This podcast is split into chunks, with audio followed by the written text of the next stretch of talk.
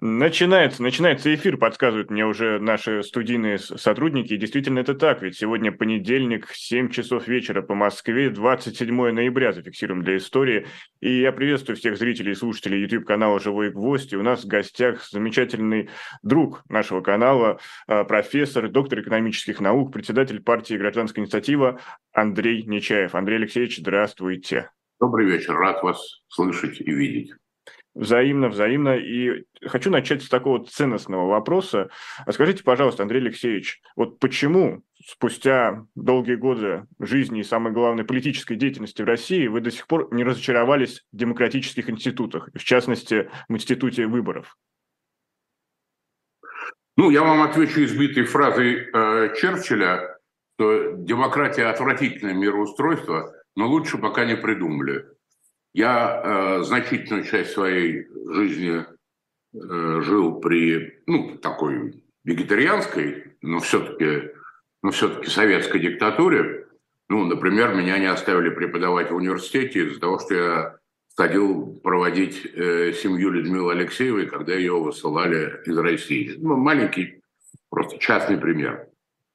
Потом я наблюдал, как эта э, тоталитарная система рушится, и, в общем, мне все это понравилось. Но вот сегодня, если говорить из сегодняшнего дня, кажется, что есть у нас Конституция, где, опять же, все наши права и обязанности закреплены. Конституцию меняли, но основной каркас остался прежний. Но при этом э, другие правила, правила игры, в том числе и выборы, меняются каждый раз. Такое чувство, как будто мы имеем дело с государством-шулером. И как тут сохранить доверие этому институту? Ну, я мне кажется, понимаю э, ваш э, не тонкий намек. Э, не тонкий. Почему, почему э, я лично и моя партия э, в этом активно участвует. Э, значит, здесь есть два момента. Э, первый, я не чувствую себя вправе как политик вести людей на баррикады, ломая им жизнь, судьбу. А с другой стороны, нужно что-то делать. И выборы в этом смысле э, все-таки такой... Вот, поверьте мне, я точно могу не меньше, а может быть больше, ну просто поскольку нашу партию регулярно туда не допускают, то у меня просто много конкретных примеров того, что выборы как бы это поделикатнее выразиться, не являются вполне демократическими, равными э, и прочее, прочее, прочее. Но, тем не менее, э, выборы – это все-таки такой особенный институт. Вы получаете дополнительную трибуну.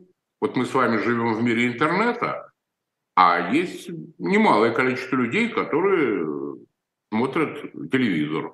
И они смотрят Скобеева, Соловьева и так далее. А выборы в этом смысле ну, вот такой уникальный шанс попытаться обратиться э, к аудитории, к которой ты в нормальных условиях обратиться не можешь. Ну, в ограниченных масштабах, там, теледебаты, какие-то дискуссии, но, но тем не менее, тем не менее. А второе мне казалось важным и кажется по сию пору, что нужно показать людям, что есть альтернатива. Вот не, не, не то, что если Владимир Владимирович, то, то никто. Угу. Вот есть, есть нормальные, достойные кандидаты э, на, на эту должность.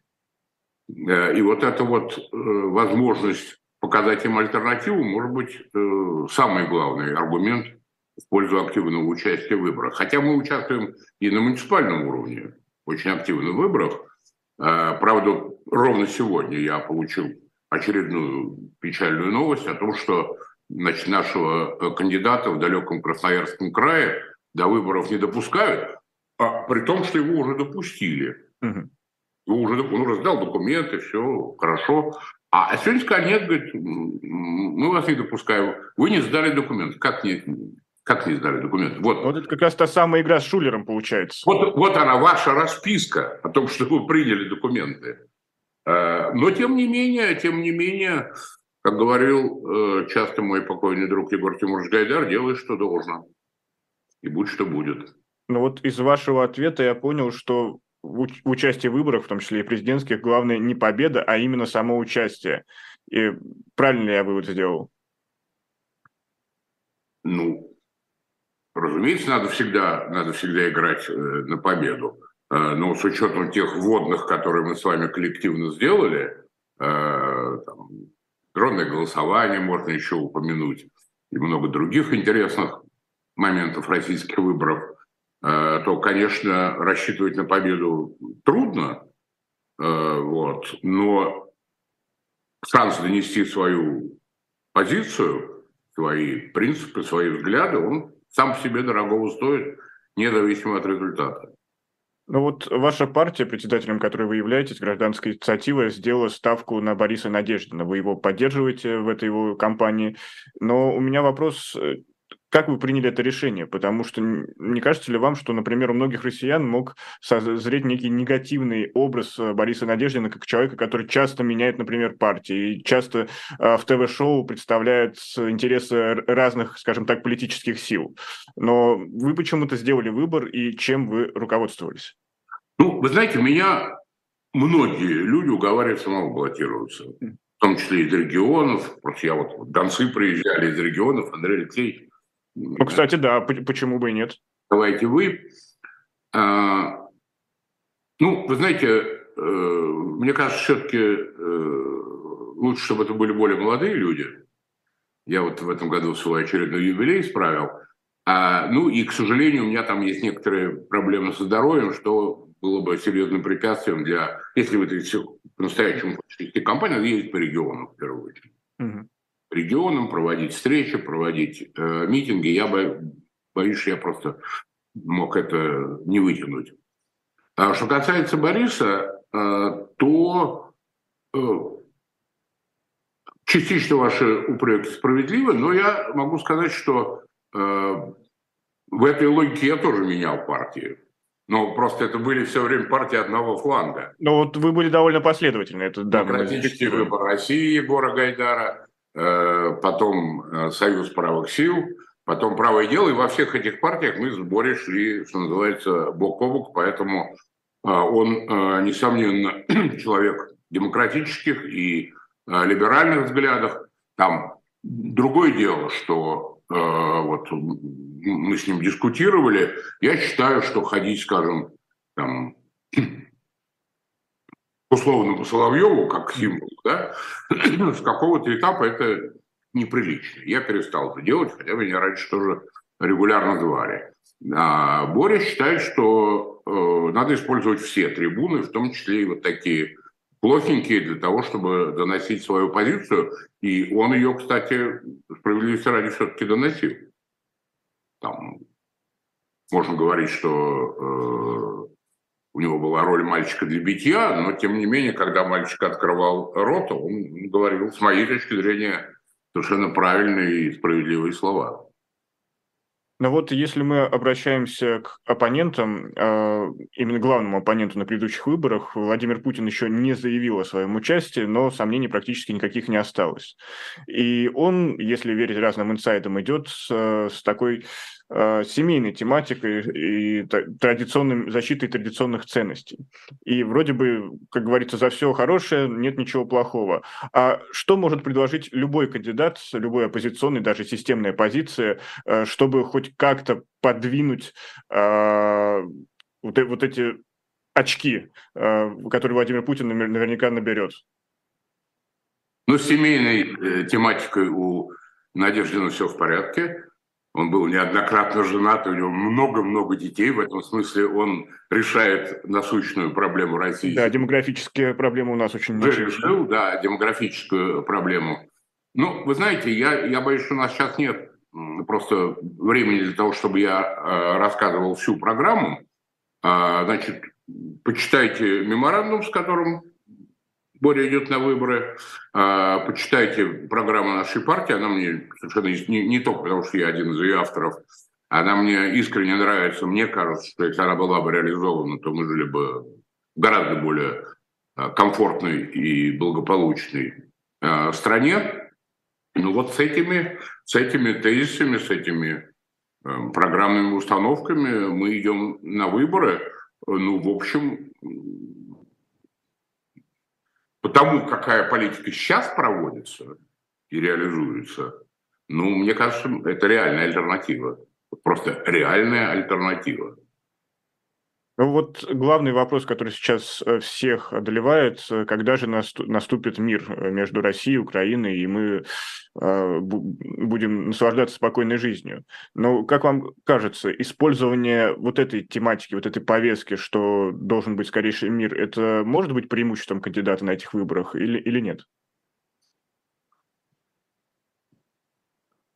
Я думаю, что принципиально важно Э, занимает ли э, кандидат антивоенную позицию. И э, в том меморандуме, с которым Борис начал, собственно, свою предвыборную, фактически предвыборную кампанию, понятно, что он там должен был в какой-то степени заниматься самоцензурой, ну, просто чтобы это не закончилось ровно через пять минут после опубликования. А, но там у него черным по белому написано, что СВО – это фатальная ошибка. Может быть, я бы написал резче, но вот он написал так, но мне кажется, что это достойно, безусловно, уважения. А, конечно, нужно сделать все для того, чтобы э, перестали гибнуть люди. Это самое главное. Но дальше вопрос чем мы, наверное, расходимся там с партией «Яблоко». А если мы не говорим вот о сиюминутном перемирии, то тоже хорошо, не всякого сомнения, то мир на каких условиях? А вот тут я боюсь, э, по крайней мере, состоянию на сегодня, конечно, есть тупик. Потому что, э, ну, понятно, что дорогой Владимир Владимирович не может сказать я совершил фатальную ошибку, поэтому мы войска выводим, возвращаемся на прошлые границы. Невозможно себе представить, согласитесь. Это... Но трудно себе представить украинского политика, э, по крайней мере, по состоянию на сегодня, да, который бы сказал, ну, хрен с ним, с Донбассом, там все равно украинского языка никто не знает. Э, главное, чтобы перестали гибнуть люди, отказываемся от всех территорий э, будем жить на меньшей, но в мире. Э, поэтому боюсь, боюсь, что серьезные переговоры о мире где-то в перспективе, надеюсь, что не очень, не очень далекой. Ну вот как-то так. А давайте представим такую гипотетическую ситуацию, что на этих выборах регистрируют всех кандидатов с антивоенной позицией, кто они заявил, например, э, Екатерина Дунцова, и, допустим, допустим, все-таки Григорий Алексеевич Явлинский тоже подвигается, и вот есть у нас три кандидата, Борис Надеждин, Григорий Явлинский и Екатерина Дунцова. А как вам кажется, это такое разнообразие, такая палитра кандидатов, хотя бы, хотя не с одинаковыми ценностями, это будет в ущерб э, антивоенной кампании или все-таки у нас найдется, наконец, впервые э, за историю оппозиции и будет какое-то единение? Кандидаты будут готовы отказаться в пользу друг друга в случае, если поймут, что один из них имеет как, хоть какие-то шансы? Ну, знаете, я бы э, не стал сейчас вот э, тему снятия обсуждать, потому что пока еще нет ни одного, не только зарегистрированного, даже выдвинутого кандидата. Пока это все протоколы о намерениях. А, но а, если, тем не менее, мы э, забегаем вперед, если действительно э, вот кандидаты с такой позиции набирают какое-то значимое число голосов, ну, мне кажется, это мощный месседж действующей власти. Я не знаю, сколько это будет суммарно.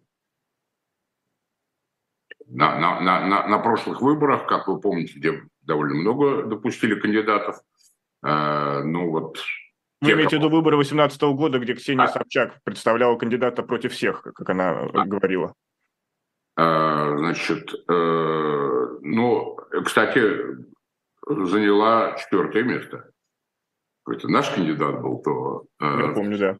Аргументы у меня были ровно те же, которые я сейчас вам сказал, ну, там, с точностью до нюансов изменившейся ситуации. Э, вот. Ну, вот тогда все действительно реально оппозиционные кандидаты, потому что, ну, трудно считать, там, скажем, кандидата от «Справедливой России», если вдруг таковой появится, альтернативным, ну, потому что дорогой дедушка Миронов каждый день говорит, что мы двумя руками за Владимира Владимировича. Я вообще не понимаю, почему партия существует, ей надо влиться в Единую Россию, и будет замечательный такой конгломерат. А, вот. А действительно, э, реально оппозиционные кандидаты, ну вот они вместе набрали там, я не помню, 5%. Это, конечно, немного, но тем не менее, Будет это в этом году 5% или 10% или 15%, многое зависит от нас и от вас в том числе. Ну вот, значит, эти условные 10% сказали «мы за мир». Мне кажется, это будет сильный достаточно э, сигнал, в том числе для действующей власти, когда она будет дальше принимать какие-то решения. Ну вот у нас так принято в истории, что чтобы произошли какие-то изменения, нужно, чтобы э, холодильник победил телевизор или любой другой рупор пропаганды. И как вы сейчас оцениваете ситуацию в российской экономике, и в том числе э, будущего, будущего нашего 2024 года, ведь уже сверстан федеральный бюджет. Можем ли мы говорить, что страна спокойно, без лишних потерь переживает вот те санкции, на которые, которые на нее обрушились? Ну, знаете, я, я, я прошу прощения у своих читателей и слушателей, э, потому что я, я уже об этом говорил не раз и не два, боюсь, что даже на, на вашем канале э, говорил. Значит, безусловно, безусловно, рыночная экономика, остатки рыночной экономики, я так скажу, э, к созданию которой в России, в том числе я приложил э, некотором смысле руку, а ее адаптивные возможности оказались э, гораздо выше, чем предсказывали многие эксперты. Вы помните, что нам э, предрекали падение и российские, и зарубежные эксперты на 8-10%. Мы мы говорим о ВВП или других макроэкономических показателях. В прошлом году падение составило 2%. Я, правда, все время оговариваюсь. 2-то все-таки минус было. А в то время как во всем мире шло постпандемическое восстановление экономики. Там был рост, а у нас было не такое глубокое падение, как предсказывали, но тем не менее падение. А в этом году э, статистики это называют эффектом низкой базы. Э, не исключаю, что будет даже какой-то небольшой рост эффектирован. Хотя э, в целом я настроен пессимистично. Я думаю, что нас в ближайшие годы крах не ждет. Крах не ждет. Ну, ждет вот такое барахтание в болоте, когда мы будем радоваться плюс полтора-два процента, там ваши коллеги будут клеймить Байдена, Обаму, Макрона, ну и, конечно, президента Украины, если будет минус полтора процента. Ну вот, вот так вот мы будем, будем барахтаться, а в целом ведь за последние 15 лет у нас темп просто, с учетом нескольких кризисов, менее 1%. Да? Но это при масштабах экономики не Соединенных Штатов. И даже не Китая, который, тем не менее, у него сейчас есть свои проблемы, и не исключено, что они станут довольно глубокими, но, тем не менее, он там давал 5, 6, 7% годовых при гораздо более масштабной экономике и мы менее 1%. Это не тот темп роста, который позволяет решать огромное количество социальных задач, инфраструктурных задач, тех же демографических задач и так далее, которые остро стоят э, перед страной. Но опять-таки прошу прощения за то, что повторяюсь, но я искренне снимаю шляпу перед вашими коллегами э, из госсми. У нас очень эффективная пропаганда. Циничная, наглая, э, совершенно безудержная, но очень эффективная. Я, я сейчас уже перестал делать эти прогнозы. Раньше мне казалось, что, пользуясь вашей э, нравящейся мне тоже очень фразой «от холодильника с телевизором», то холодильник победит раньше. Нет, нет, я ошибался, и многие другие эксперты ошибались, но в первую очередь именно благодаря эффективности российской госпропаганды. Андрей Алексеевич, это вообще очень ценно, что вы умеете признать а, в том числе свои ошибки. Не, каждый, не у каждого хватит смелости сделать это в прямом эфире. Но все чаще и чаще России говорят как о новой Северной Корее. Даже вот Юрий Дудь посвятил целый выпуск этому. А, но когда упоминают Северную Корею, имеют в виду идеологию Чучхе, то есть то, что означает с опорой на свои силы.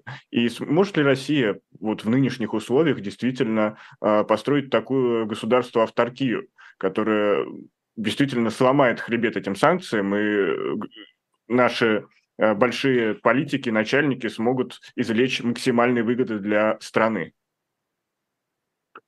Ну, вы знаете, мы же этот эксперимент тоже проводили не в таких масштабах, как Северная Корея. Северная Корея как-то не хотелось бы копировать, потому что я так напомню вашим слушателям, что вообще-то там голод, прям такой вот физиологический, не, не, знаете, не Но у них нет тех ресурсов, которые есть у Российской Федерации. Не, не нравственный там, а прям вот риса не хватает. И, и гуманитарную помощь просят у всех, кто может дать. Или, на всякий случай, пугают ракетами, чтобы дали э, плошку риса. Вот. Но СССР это была такая достаточно э, замкнутая э, экономика. И, кстати, сейчас раздается довольно много голосов. А давайте мы вернемся вот к мобилизационной модели советского типа. И в качестве э, аргументов э, говорится, например, ну вот э, там атомную бомбу мы украли, а водородную это сами изобрели. А спутник-то первый российский, а космонавт-то первый. Там, правда, сам Королев не до конца верил, что он вернется, но тем не менее. Ну, действительно, найдется ли у нас новый Сахаров, найдется ли у нас новый Королев, найдется ли у нас новый Гагарин? Тем не менее, победителей, э, победителей не судят. Э, первый космонавт, безусловно, советский. На что я, э, опустив глаза, всегда отвечаю. Да, но только туалетную бумагу в СССР начали производить в 1969 году. А до этого вы вот не застали, а я помню. Люди знали разницу между газетой «Советский спорт» и «Советская культура». И какая была предпочтительней? С точки зрения употребления в качестве э, значит, туалетной бумаги. Или э, лучшая э, модель советского автомобиля – 25 лет. 25 лет, я обращаю внимание на цифру. Это был автомобиль «Жигули», Кой являлся, собственно, как известно, моделью, одной из лучших европейских моделей Фиата 62 года. Точка. Поэтому не дай нам Бог сейчас э, увлечься вот этой темой мобилизационной экономики советского, подчеркиваю, э, типа, потому что это будет концентрация ресурсов на очень узком количестве направлений, в первую очередь связано, конечно, с военно-промышленным комплексом, а все остальные сектора будут, э, будут в положении аутсайдеров. И я боюсь, что все-таки значительная часть российских граждан ну, уже не готова вот использовать газету «Советский спорт» и, «Советская культура» а, в этом новом для себя качестве. И не надо забывать вот о чем, что все-таки масштабы советской экономики были существенно больше, чем масштабы российской экономики. Но у нас же есть друзья, Евразийское экономическое пространство, и они вроде бы все еще э, гарантируют э, много всего на свете, в том числе и обход санкций. Э, друзья такие, знаете, своеобразные, я так делегатно выражусь. Действительно, Киргизия многократно нарастила импорт из Европы. Ну, понятно, куда этот импорт идет. А, или достаточно крупный наш торговый партнер вообще и в рамках так называемого параллельного импорта, а, кое является узаконенным воровством интеллектуальной собственности, Казахстан. Но тот же Казахстан не раз, не два и не три устами своих руководителей заявлял, а главное демонстрировал практическими действиями, то как только возникает угроза так называемых вторичных санкций, то есть санкции уже в отношении самого Казахстана, он говорит, нет, нет, нет, все, извините, больше этого параллельного импорта через нас идти не будет. И много было конкретных решений, когда он вводил отслеживание товаров, которые идут в Россию, там по источникам происхождения. И ну, не, не буду специальными терминами морочить голову вашим слушателям. Вот. Но, кстати, ровно та же история с Китаем. Китай, я об этом писал недавно, с моей точки зрения, вообще главный бенефициар всей этой истории. Просто главный бенефициар, вне всякого сомнения. Потому что все наши ресурсы теперь туда идут, нефть, газ. Задержка. С одной стороны, он получил российский рынок, угу. Потому что э, китайские автомобили в мире большой популярностью, прямо скажем, не пользуются. Я вот, ну, в вегетарианские времена я бывал часто э, в Германии, например, я ни разу не видел там просто вообще ни разу. Ну, может быть, не попадался, конечно. И тут вот вдруг прям такой шикарный рынок э, обнаружился. Ну, правда, надо соглашаться с тем, что на китайскую машину вешают шильдик «Москвич», но это с этим можно смириться, лишь бы деньги шли. А, а, а цены на китайские автомобили, я вот недавно тут мне один приятель прислал просто э, прескурант, а я вздрогнул. От 50 до 200 тысяч долларов.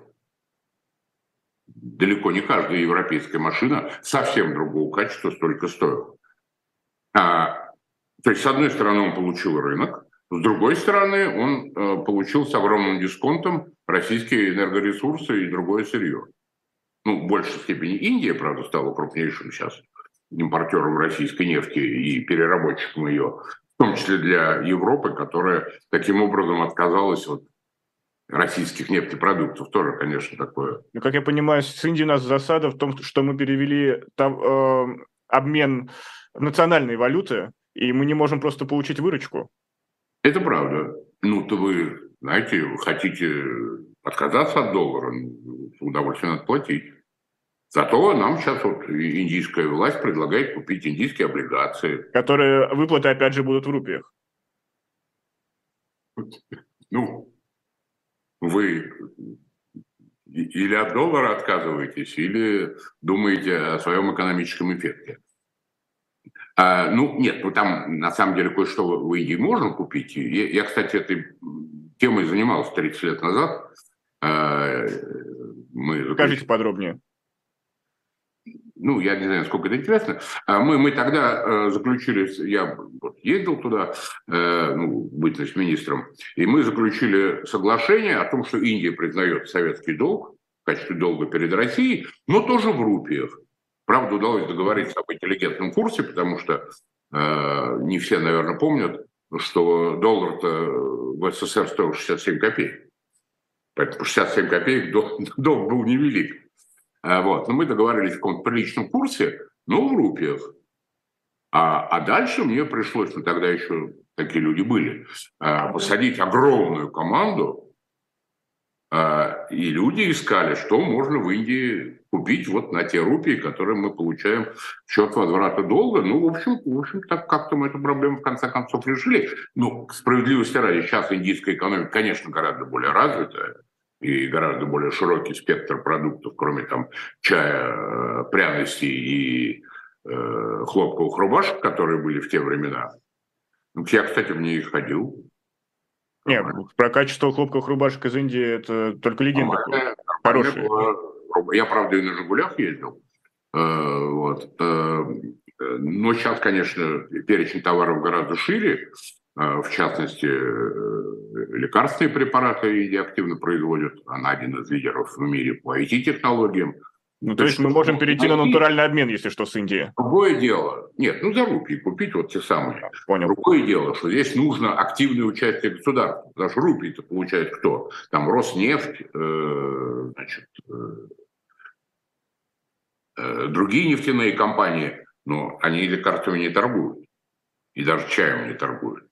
Поэтому здесь схема должна быть, ну вот, если, если бы директором был я, значит, э, я бы в Минфине собирал эти рупии у э, нефтяников, с ними бы расплачивался, а потом продавал э, импортерам, значит, которые действительно заинтересованы в Индии что-то купить. Здесь точно нужен какой-то государственный посредник, если эту проблему собираются всерьез решать.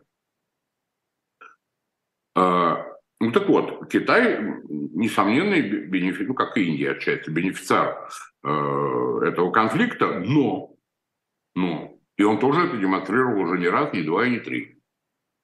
Если, не дай бог, возникнет угроза, что Китай потеряет американский или европейский рынок, ну, масштабы которого просто несравнимы с российским, а автомобили-то он все равно там не купит. А вот то, что он туда поставляет, уверяю вас, он моментально скажет огромное спасибо, большой российский брат, правда, теперь уже маленький российский брат. Ну вот да. Больше я вам это поставлять не буду. В этом смысле очень показательно было, хотя к заявлениям китайских руководителей надо относиться, конечно, большим скепсисом, но тем не менее было очень показательно, ну, во-первых, сам факт встречи председателя Си и президента Байдена, а, но и те заявления, которые они по итогам сделали, они были для нас, конечно, ну, почти оскорбительны. Я напомню, что эта встреча была в Сан-Франциско в рамках саммита АТЭС. Да, пару недель назад оба в той или иной форме заявили, что вообще главное в мире – это отношения Китая и США. Все остальные, ну, на галерке, посидите. Значит ли это, что Россия может в какой-то момент стать просто, извините за это слово, протекторатом э, Китая? Ну, протекторатом, наверное, вряд ли, а, но то, что она стала сырьевым придатком, это безусловный факт. Ну, то есть это ничего не изменит. Раньше мы были сырьевым придатком Европы, сейчас будем сырьевым придатком Китая. В Китае мы тоже были, только не в таких Ну, понятно, не в таких объемах. Да. Ну, ну да. Ну что ж. Но если вы э, страна ориентирована на сырьевой экспорт, поделаешь. Классический математический закон. Кстати, кстати, кстати вот э, чтобы э, я не выглядел там некоторым клеветником на китайских товарищей. Вот прям последний пример свежий, абсолютно свежий. Китай вышел из совместного проекта с Россией по производству широкофюзеляжного дальнемагистрального самолета, который России нужен вот, вот, вот так просто. Китай сказал большое спасибо, русские братья, я, я сам. Значит, теперь нам остается только вариант там в очередной раз модернизировать туполевские и илюшинские конструкции, там Ту-204, Ил-96, потому что э, с дальнемагистральной авиацией у нас просто полная к сожалению, да. К сожалению, подберите сами. Слово подберите сами. Да, оставим это на, для нашей аудитории. Я напомню, что у нас сегодня в гостях со своим особым мнением Андрей Нечаев, э, экономист, э, политик, напомню, председатель партии «Гражданская инициатива». Я призываю всячески поддержать эту трансляцию лайками, поделиться ею с друзьями или, например, поддержать канал «Дилетант». А можно донатами, а можно взаимовыгодным образом зайти в магазин shop.diletant.media, где сегодня вам э, особый лот от меня. Это книга под названием «Взлет и падение падения Третьего Рейха за авторством Уильяма Ширера. Самые-самые-самые интересные, в том числе экономические э, сюжеты, связанные с этим государством, которое просуществовало до конца Второй мировой войны и было разгромлено войсками союзников, в том числе и Советским Союзом. Там все-все э, рассказано, все, что необходимо знать, и поэтому всячески рекомендую. Но продолжим. Я могу только присоединиться к вашему призыву поддержать э, один из немногих э, ныне популярных независимых каналов. Вот. Но если вы вдруг еще поддержите партию «Гражданская инициатива», я буду тоже счастлив. Андрей Нечаев, да, вот. И там есть все символы гражданской инициативы партии. На заднем фоне можете обратить внимание, чтобы вы точно не, не, не перепутали. Это наш флаг.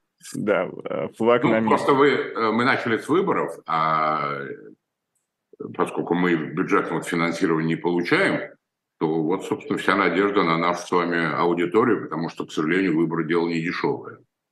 Ну, действительно, поддержка рублем – это в том числе поддержка э, это акт солидарности. Если вы разделяете какие-то э, те или иные тезисы, вы всегда можете присоединиться. Но давайте вернемся к нашим текущим новостям и публикации в «Коммерсанте». А, сегодня Минфин э, сделал, э, опубликовал документ, рабочий документ, исходя из которого мы выясняем, что он хочет заставить э, глав восьми регионов отвечать за бюджетный дефицит. И среди этих регионов есть четыре новоприобретенных, которые были ранее в составе Украины, и есть наши известные регионы, которые сидят на дотациях. Это Республика Тыва, это Ингушетия, Дагестан и, конечно, Чеченская Республика. И сразу возникает вопрос, Андрей Алексеевич, скоро ли Силуанов пойдет извиняться? Слушайте, вы прямо... Я ровно эту фразу написал сегодня... Что ж, мне, мне, мне приятно, что мы совпали здесь. Прямо ровно эту фразу написал в своем телеграм-канале. Минфин поднял руку на деньги Кадырова. Интересно, как скоро э, Минфин пойдет извиняться. Министр образования уже извинялся. То есть, честно говоря, это страшно, что у нас именно эта мысль у, у обоих это неудачный учебник. Ну, это, в общем, конечно, главная мысль, которая э, в любую здравомыслящую голову э, приходит. Но, в принципе, я внутренне аплодирую этой попытке Минфина. Другое дело, что он не от, не, не, не от хорошей жизни этим занялся.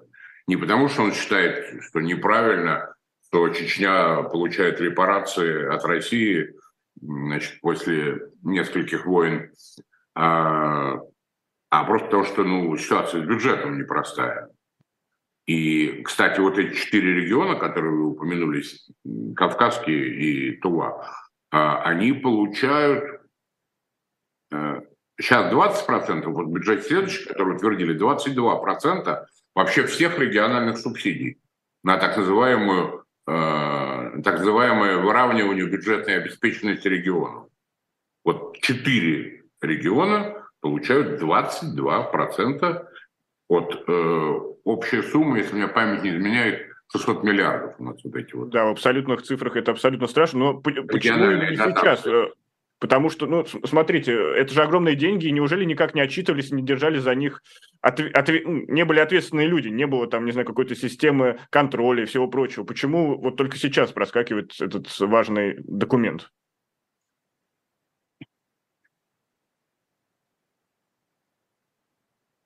Ну, какой-то контроль был. Там, начиная от счетной палаты и кончая, собственно, ну, внутренними контролирующими органами самого Минфина и федерального казначейства. Э, вот. Но, ну, ну вот как в Чечне что-то контролировать? Надо быть очень таким мужественным человеком. А если опираться на местные кадры, ну, видимо, э, контроль заменяется политической целесообразностью.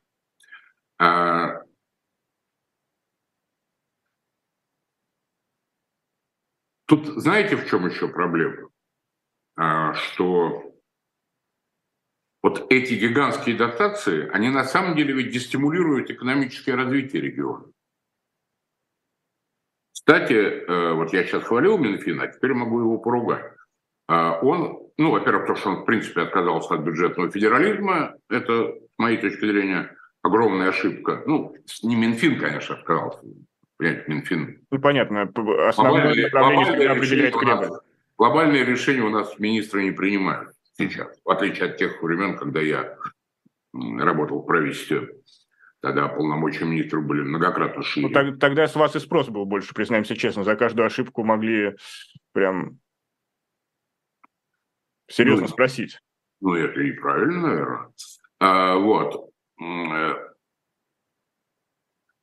Э, Поэтому, а, значит, если у региона начинает развиваться налоговая база собственная, Минфин уменьшает ему дотации.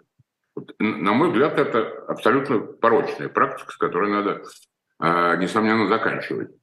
Вот. Но, в принципе, вот эти гигантские дотации, э, которые э, в этих республиках составляют от 40 до 80 процентов вообще общей расходной базы. Надо вдуматься. Ну, то есть такие абсолютные иждивенцы. И это, конечно, дестимулирует развитие экономики там. Ну, а зачем? Лучше пойти в большие кабинеты в Москве и сказать, ну, там, какие, какие аргументы можно привести в плюс, понятно, я надеюсь, да? Сказать, ну, деньги давай. Да возьми, конечно, святой человек. Да, вспоминается Остап ну, Бендер, знаете, деньги давай, деньги давай из того классического. Да, поэтому, э, поэтому вообще вот я бы сказал, что, э, опять, если бы директором был я, или, или партия гражданской инициативы стала правящей, то вот одно из серьезных направлений финансовой политики, новой, которой мы занялись, это возрождение бюджетного федерализма, не изымать все деньги в центр, а потом раздавать вот так вот, в том числе в качестве платы за политическую лояльность. А, и, конечно, принципиально другой тип взаимоотношений, финансовых взаимоотношений центра и регионов. То есть вот еще раз спасибо, спасибо Минфину, что он какой-то минимальный порядок решил навести при огромном скепсисе, что это вообще как-то как-то получит развитие. Вообще надо посмотреть, издадут ли, это же будет специальное постановление правительства. Вот, э, коммерсант откуда взял эту информацию? Э, это Минфин подготовил постановление правительства. То есть пока Давайте стадия проекта получается. Да, да. Давайте пока первый вот такой эксперимент пронаблюдаем. А вообще подпишут это постановление правительства или, или уже на этой стадии начнутся извинения. Но вот если подпишут, тогда интересно, насколько оно будет действительно на практике реализовано и как долго, и как долго вообще просуществует. Будем следить за этой историей, но хотел более таким приземленным к человеческим сюжетам э, перейти. Напомню, что у нас сегодня в гостях экономист и председатель партии «Гражданская инициатива» Андрей Нечаев. А, очень мне, меня заинтересовал ваш пост э, про карту одного банка. Не знаю, назовем слух или нет? А, ну так э, его уже там многие профильные, профильные каналы перепечатали. Да, это вот я тут с картой халва неудачно провел, провел эксперимент. А, кстати, мне сегодня позвонила одна моя старая-старая знакомая, которая была у меня менеджером когда-то давно в других банках. Говорит, Андрей Алексеевич, мы тут прочитали ваш вот этот пост, как же вы до сих пор не наш VIP-клиент? Мы готовы вам предложить э, хорошие ставки по депозитом. У нас вообще шикарная депозитная линейка для VIP-клиентов. А халва – это розница. Это вот для широкой публики. Мне сам подход уже понравился. Есть VIP-клиенты и розница. Простые смертные, призна... чего уж.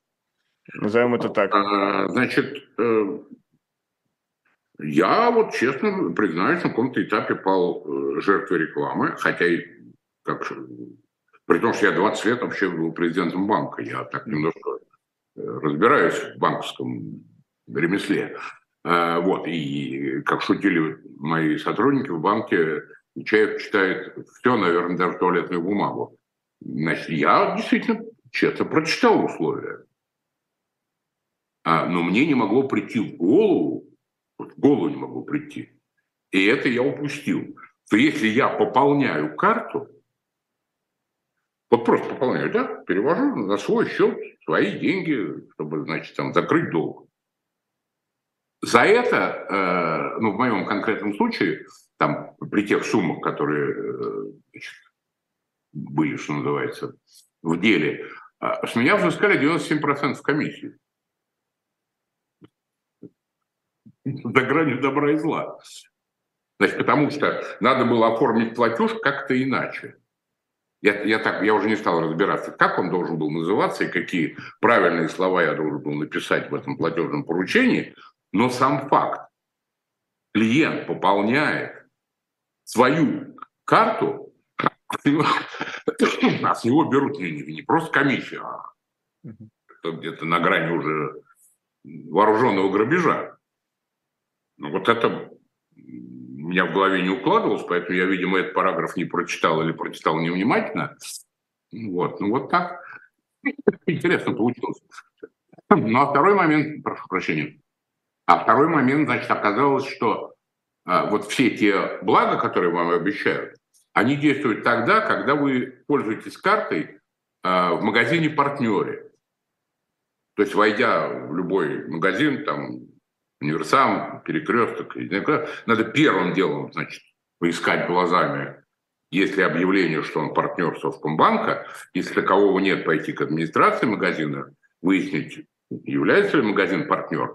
Потому что если он не является, то с вас возьмут 10% за каждый платеж в этом магазине. Не обещанные бонусы, кэшбэки и, и всякое прочее а 10% в комиссию с платежа. Как и хочет сказать, ловкость рук и никакого мошенничества. Ну, да, так. Сформулируем деликатно.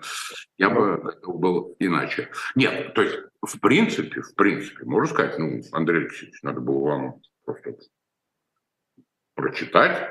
Банк просто зарабатывает как честный бизнес. Только в магазинах партнеров. Но опять мне в голову не могло прийти это, эту часть читать. А потом, значит, вот там есть где-то список магазинов партнеров, где-то по, там, по трем ссылкам, если перейти. И вот дальше, значит, надо этот список то ли распечатать, то ли там докачать себе э, в гаджет. И вот сходите, да, ага, нет, так, нет, в этот магазин я не иду, иду туда, вот он партнер. Я пришел, дал карточку, перекрестился, сказал, никогда больше. А, этот ваш случай, это один из, э, не знаю, десятков тысяч случаев такого опыта пользования этим клиентским продуктом, а, но к чему я это все поднял? Во-первых, предупрежден, значит вооружен, чтобы люди другие, кто смотрит нас, были осведомлены. Кстати, пожалуйста, поделитесь с нами лайками в знак поддержки и солидарности. А второе, то, что вообще сейчас идет какой-то бум закредитованности россиян, много обращаются в микрофинансовые организации, используют разные карты, и рекорды именно кредито... закредитованности россиян, цифры растут с каждым днем. И у меня здесь вопрос, может ли это вылиться в некое некое социальное напряжение, причем не просто социальное напряжение, а какой-то социальный взрыв. И вот, вот эта большая цифра закредитованности. Это хороший вопрос. Я только маленькую реплику к э, предыдущему. Там э, несколько сот было комментариев вот к этому моему посту.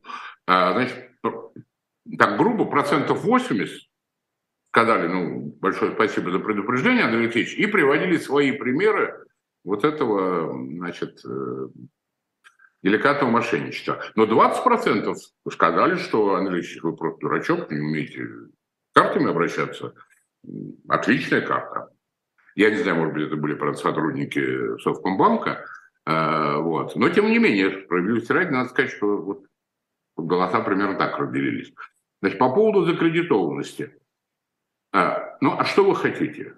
У нас вот Реально, да, реально. Если мы не, не просто статистику Росстата берем, тупо, хотя даже если мы ее берем, то у нас э, с конца 2012 года э, почти устойчиво падает уровень жизни, измеряемый, скажем, э, так называемыми реальными доходами э, с поправкой на инфляцию. То есть номинальные доходы минус налоги, минус инфляция. Правда, каждый раз, когда приходит новый представитель Росстата в этот год немножко растут реальные доходы. Вот. Но это при их же инфляции. А есть огромное количество альтернативных оценок. Когда Росстат объявлял инфляцию 13%, эти альтернативные эксперты, агенты говорили о 43%. Центральный банк, по заказу Центрального банка много лет проводятся исследования э, опять прошу прощения, я уже об этом не первый раз говорю, а, как бы самоощущение инфляции с точки зрения домохозяйства. Вот как они оценивают свою собственную инфляцию. Что в каждой семье ведь инфляция разная, в зависимости от ее конкретной потребительской корзины. Насколько велика разница этих двух цифр? А, так вот, значит, последние данные, которые официально опубликованы на сайте ЦБ, это не какие-то домыслы либеральных экономистов, а, значит, 23%. Э, это в момент, когда официальная инфляция была 11,9. Угу. Вот, поэтому, э, если мы будем брать какие-то альтернативные оценки инфляции, конечно, падение уровня жизни гораздо больше. Ну, кстати, вот каждая домохозяйка, если не лень, она может свою инфляцию почитать, свою, вот, своей конкретной семье, с учетом того, что она покупает, на что семья э, тратит деньги. А, и э, тут люди адаптируются, конечно, разными путями. Э, кстати, тоже было интересное исследование в этом смысле. Э, значит, голоса разделились примерно, примерно поровню между несколькими вариантами. Вариант первый – я буду покупать более дешевые продукты. Ну, то есть вот там перейду на сырный продукт.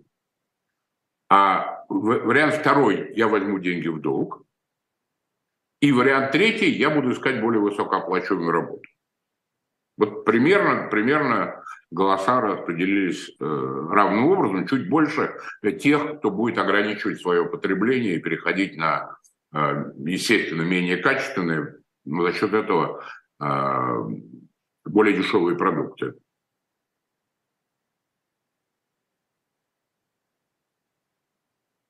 Поэтому, ну вот, да, люди, люди лезут в эту кредитную петлю, петлю. Значит, дальше, знаете, что будет вот, действительно реально опасным?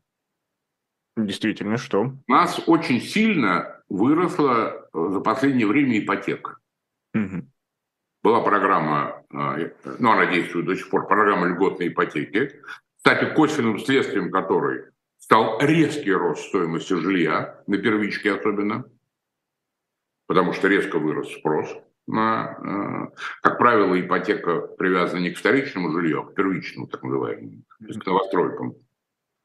А было несколько уже примеров вот за последние десятилетия, а, когда вот этот вот ипотечный пузырь лопался так, что, простите, потом брызгами заливало всю остальную экономику. Самый канонический пример э, ипотечный кредит в Японии. Из которого она потом выбиралась много лет. Экономика была в состоянии стагнации. Знаменитый ипотечный кризис американский, кончившийся банкротством одного из крупнейших банков Lehman Brothers. Lehman Brothers, да, 2008. Активно занимался как раз ипотечным кредитованием. Сейчас, а, кстати, по мнению многих экспертов, вот говоря о перспективах мировой экономики, ипотечный пузырь надулся в Китае. Угу. Там сейчас э, уже большие проблемы на рынке жилья. То есть следующий экономический кризис международный начнется из Китая? судя по. Не, не знаю, как вырулит китайское руководство, но не исключено, что там тоже этот пузырь лопнет, и, и это, конечно, будет сильный удар по экономике Китая, от которого, в свою очередь, и мы пострадаем, как поставщик сырья туда. Вот. Поэтому, э, не дай бог, я в этом смысле вот призываю и Центральный банк, ну, кстати, ужесточает регулятивные требования к банкам, э, значит, в том числе по ипотечному кредитованию. Вот не дай нам Бог э, допустить э, разрастание ипотечного пузыря, так называемого, как говорят экономисты, и, и чтобы он потом лопнул. Потому что э, кризис на рынке жилья, он, во-первых, затронет всю экономику. Но самое главное, это, это э, люди будут лишаться жилья. Ну, вы там купили, э, значит, э, в кредит э, пылесос, не смогли рассчитаться, ну, ладно, будете тряпочкой пыль стирать, а жилье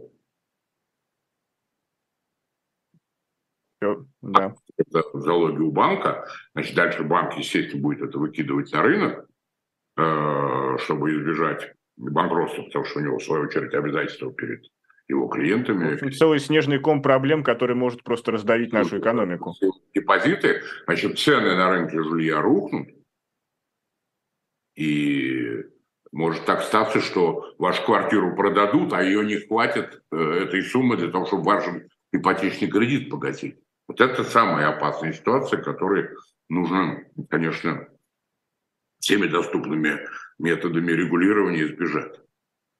Что ж, э, это было особое мнение Андрея Нечаева, экономиста, политика и председателя партии «Гражданская инициатива». Хотелось завершить словами э, на Центробанк, надеюсь, я сам не плашай, но, Андрей Алексеевич, в конце э, маленький вопрос. Сегодня 70 лет Борису Гребенщикову. Сможете вспомнить какую-нибудь песню, которую сегодня нужно обязательно переслушать? Я думал, вы сейчас меня спеть попросите. А просим, просим, конечно. Нет, я лучше, я лучше своими словами. Ой, как-то вы меня, вы меня поставили в тупик. Я последний раз воочию Бориса слушал на, я, ну вот я передачу, передачу вам уже говорил, а на, был вечер в честь фонда Лизы Глинки. Угу покойный, вот она меня туда пригласила, и он там, э, он там пел.